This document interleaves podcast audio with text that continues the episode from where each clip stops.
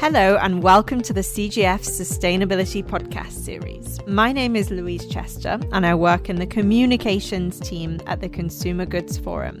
In this series, we take a deep dive into all things sustainability, from forced labour to plastics, deforestation, food waste, and refrigeration. As I'm currently out of the office on maternity leave, today's episode will be brought to you by a special guest host. Thanks, Louise. Hi, everyone. My name is Madeline Vanderhaven, and I'm also on the communications team at the CGF. I'm so happy to be hosting the CGF Sustainability Podcast while Louise is off having a beautiful baby. As we wrap up the year, I'm pleased to be joined by the two co chairs of the CGF's Plastic Waste Coalition of Action, Rob Nickel from Walmart Canada and Barry Parkin from Mars Incorporated who are joining me just as the Plastic Waste Coalition has shared the first details of its actions it is taking to drive down plastic pollution worldwide. As one of the largest coalitions at the CGF, with 36 members from around the world, the coalition represents a truly powerful force driving positive change on this issue. Rob and Barry are at the helm of this initiative, and I'm so excited to take a deep dive on the plastic of topic waste with them today. Hi, Barry. Hi, Rob, and welcome to the podcast. Yeah, hi, and thanks, Madeline. I'm delighted to join today. Hi, Madeline. Thanks for having us on. You're very welcome. So, we've already been working together for months on this coalition, and it's great to finally be able to share the coalition's journey with the world uh, and on a journey towards a world where no plastic ends up in nature. Looking back on this past year, can you share what it's been like to join this coalition and indeed take on a leadership role as co chair? Rob, perhaps we can start with you. Sure, happy to. Um, I think I feel like uh, it's been both daunting but very exciting. Daunting because the challenge is significant and it's multifaceted and it's global um, and it's going to be um, a challenge for us to to make progress um, overall. But very excited because we've accomplished a lot already. And my introduction to the CGF was one of our first meetings of the coalition in early March in New York City. And there was uh, sort of 30 different representatives of 30 of the biggest companies in the world.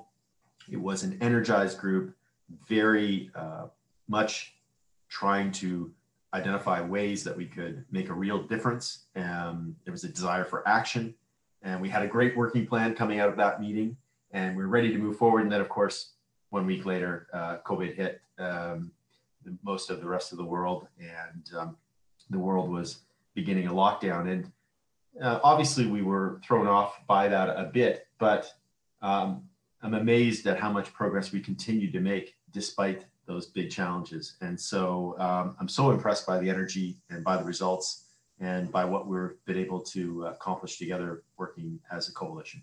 Yeah, let me come in on that. I think um, uh, exactly the same in many ways. You know, I, I would argue, in fact, we've made um, greater progress because of the pandemic. Um, from that first meeting back in uh, back in March, uh, we've met in you know, incredibly frequently, virtual workshops, uh, meetings, and the energy of the group, the participation level of the group has been uh, fantastic. Um, and I think one of the things we've all remarked on is um, we all think we've had better access to the CEOs, and uh, the CGF is a is a CEO-led organization. Um, and the CEOs are very engaged in the issues. And um, whenever we've called them together, We've had 20, 30 CEOs on calls uh, debating this issue. Uh, and that has really allowed us to make progress. It's allowed us to get to decision making faster.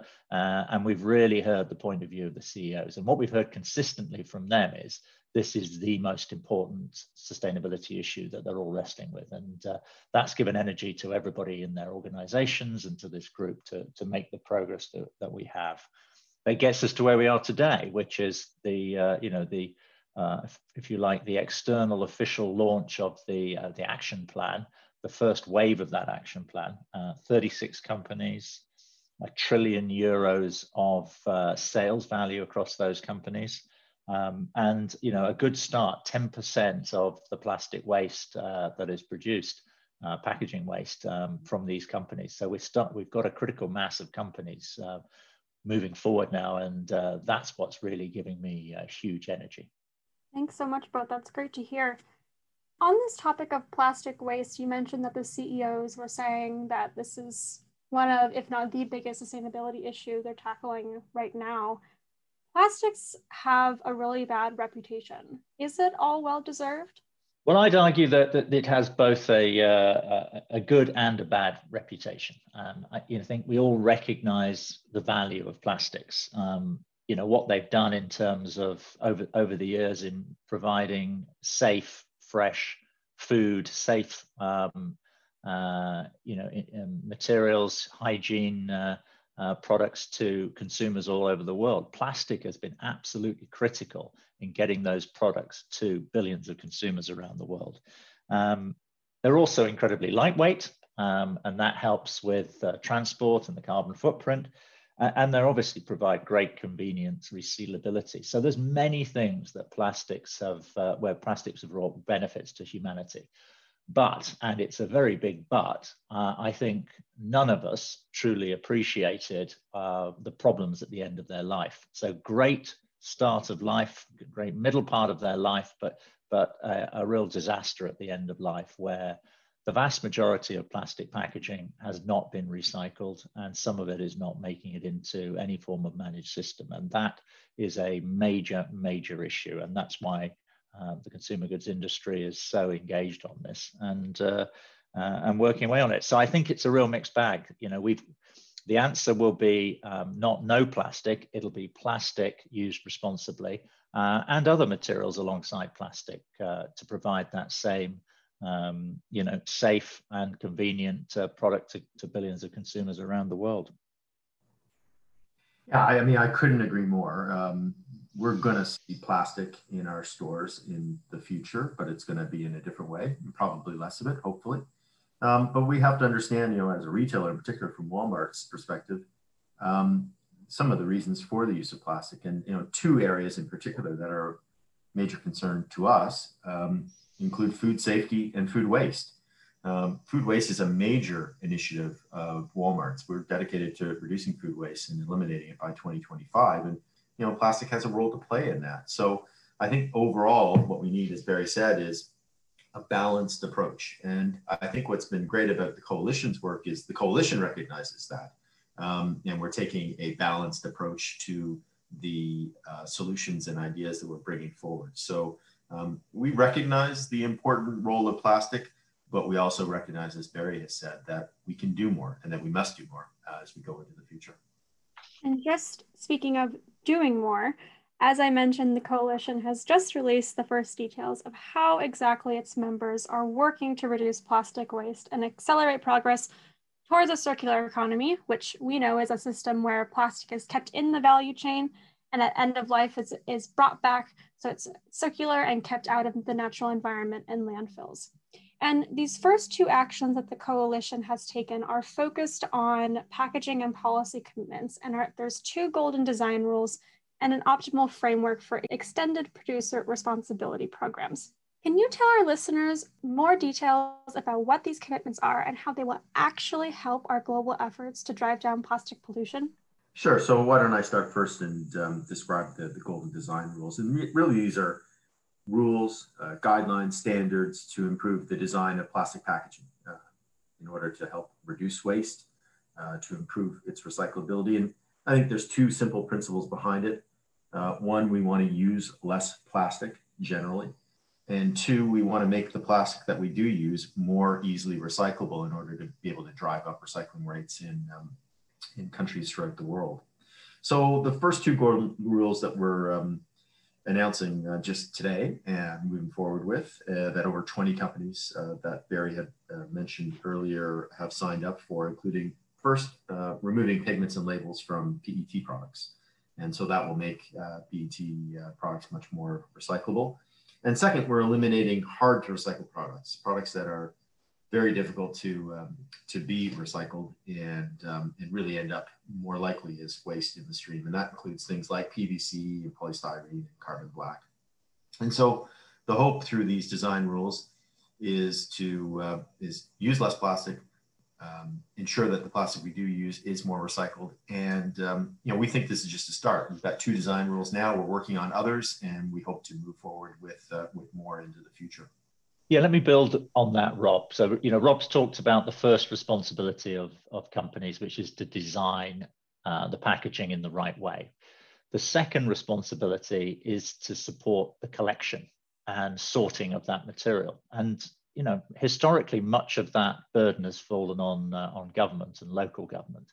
And uh, what we're saying with this extended producer responsibility uh, set of guidelines is that industry is ready to invest alongside government to ensure that that collection and uh, sorting takes place, um, provided uh, that it's done that's done in the most efficient and responsible way. So these EPR guidelines, extended producer responsibility guidelines, are where the industry is laying out a blueprint for an optimal system. Uh, and what we're saying is if you know if that system is going to be in place, then we're ready to invest. Um, and it's basically a, a, a, service fee that supports that collection and sorting. Um, and uh, we've laid out all the conditions under which that we think that works uh, the best. And what is happening around the world at the moment is that country after country is reviewing um, the, the, processes they have in place for collection and sorting, the systems they have in place. Uh, some have already systems and they're looking to improve them. Some no, have no systems at all and they're looking to put something in place. And, and uh, we're, as an industry, ready to now engage with governments, uh, country by country around the world and work with them to design uh, that optimal system. So this is a major step forward for the industry. We've, we, in a way, we've got off the fence here and said EPR done well is a good thing. And uh, you know, this is the second area where we need to invest after design uh, to make this system really work. Thanks, Barry, for that. Um, I think EPR might be a term that many of our listeners aren't necessarily familiar with, but it's a really important topic, and I'm I'm looking forward to seeing the progress that the coalition makes on that subject. Um, but I'd like to focus on the golden design rules because as you mentioned, the majority of plastic packaging just is not recycled. Um, and so I'd like to know some concrete examples about what these golden design rules will mean for the plastic packaging market. And Mars and Walmart, your respective companies, are both committed to implementing these two golden design rules. So can you each can you each tell us more about what that would look like? Have you already made progress on these tool rules prior to joining the coalition? I'd just love to know what changes in products we can expect to see as a result of your companies implementing these rules. Yeah, no, absolutely, because th this is a coalition of action, and uh, it's not about fine words and papers. It's ultimately about action, and uh, you know that's very much been our mantra all the way through. So let me pick a very concrete example: uh, PVC uh, packaging. Uh, this is, you know, what, and the problem with PVC is that it's toxic if it's burnt, uh, if it's incinerated in in the wrong way. So, um, you know, we've committed to eliminate uh, PVC from all our packaging. We've been working on that for a while. Um, this uh, CGF commitment has given us a, you know, a final push on this. Um, we, the reality is we used hardly any PVC. And frankly, a few years ago, we didn't even know where we used PVC, but we found it in a variety of packs around the world. We found it in uh, tamper-proof um, um, seals on, uh, on Dolmio sauce jars. We found it in, on uh, squeezable sauce packages in Australia. We found it in uh, blister packs for some of our gum products in countries. So, you know, we, we worked out where this was and we've been systematically removing it uh, and replacing it with other materials. And um, as with many of these issues, what you what you find out is that um, somebody picked PVC because it was the best material for the job um, in terms of its functionality. Um, but now we know that it's got a poor end of life. We've got to replace it with something else, and that's often pretty hard. So we've been uh, grinding away at this, um, product by product, SKU by SKU, and uh, we're virtually at the end of that journey now, and we'll be uh, we'll be out of PVC very shortly. So, you know, this is this is what it's about. It's about redesigning products one by one uh, throughout your entire portfolio, and uh, on this one, we're we're very near the end of that journey now.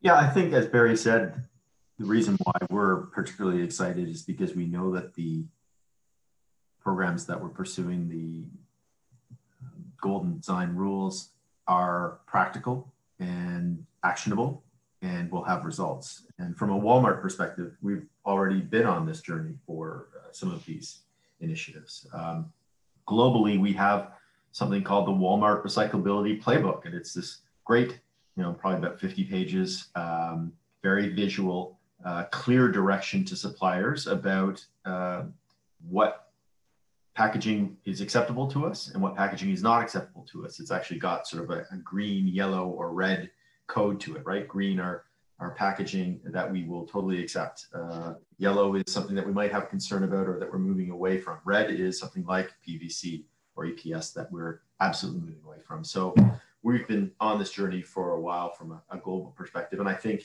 you know, again, educating our suppliers about what exactly our expectations are. In Canada, we have a, a plastic charter that we announced uh, about two years ago. It's very consistent with the, the direction and where we're going with the um, CGF's golden rules. You know, we've had some great wins in the past couple of years in Canada, whether it's been uh, 50% post-consumer recycling in our bakery clamshells. Uh, we've unwrapped bananas and peppers. We've got 100% post-consumer recycled content in, in, water bottles. We've gotten rid of plastic straws and plastic uh, utilities, cutlery. Um, and so we're making progress. Um, we're following the golden design rules. and we're reducing PVC EPS and uh, towards elimination. And so um, I think we're excited by the fact that we are actually making real progress. And we know that others are going to be able to do this as well, following the golden design rules that we put out today. Well, you're excited about that progress. I'm excited about that progress. So is the CGF. It's it's really great to hear um, what steps both of your companies are making, and I know the other companies in the coalition are making steps as well. So thank you for those, for those concrete um, examples to demonstrate those actions. Now moving on to just the timing of it all. The, the, co the announcement of these first two golden design rules comes at the end of a unprecedented year, thanks to the ongoing COVID-19 pandemic. And at the CGF, we've always been passionate about sustainability and leaders of sustainable business. And the launch of these rules now seems more significant than ever, given the increased concern the consumer goods industry has faced about plastics waste this year. As we discussed earlier, plastics are a really helpful material, and they have been this year to use to help stop the spread of COVID. But it's given rise to more concerns about waste as a result of using more single use products. At our recent Sustainable Retail Summit in October, our moderator Tom Heap even asked if 2020 was, quote, the revenge of plastics, end quote. So both of you as co-chairs of the coalition, I'd like to like to get your thoughts on moving into 2021. What predictions do you have for the future of the consumer goods industry's relationship with plastic?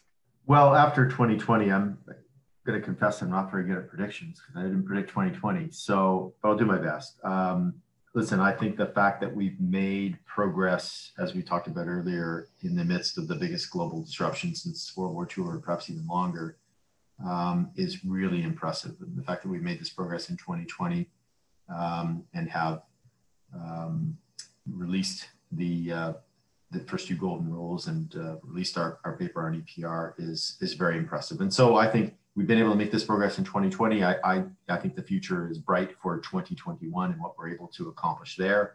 And I think we're going to see even more companies come on board and support the, um, the golden rules and sign up to other golden rules.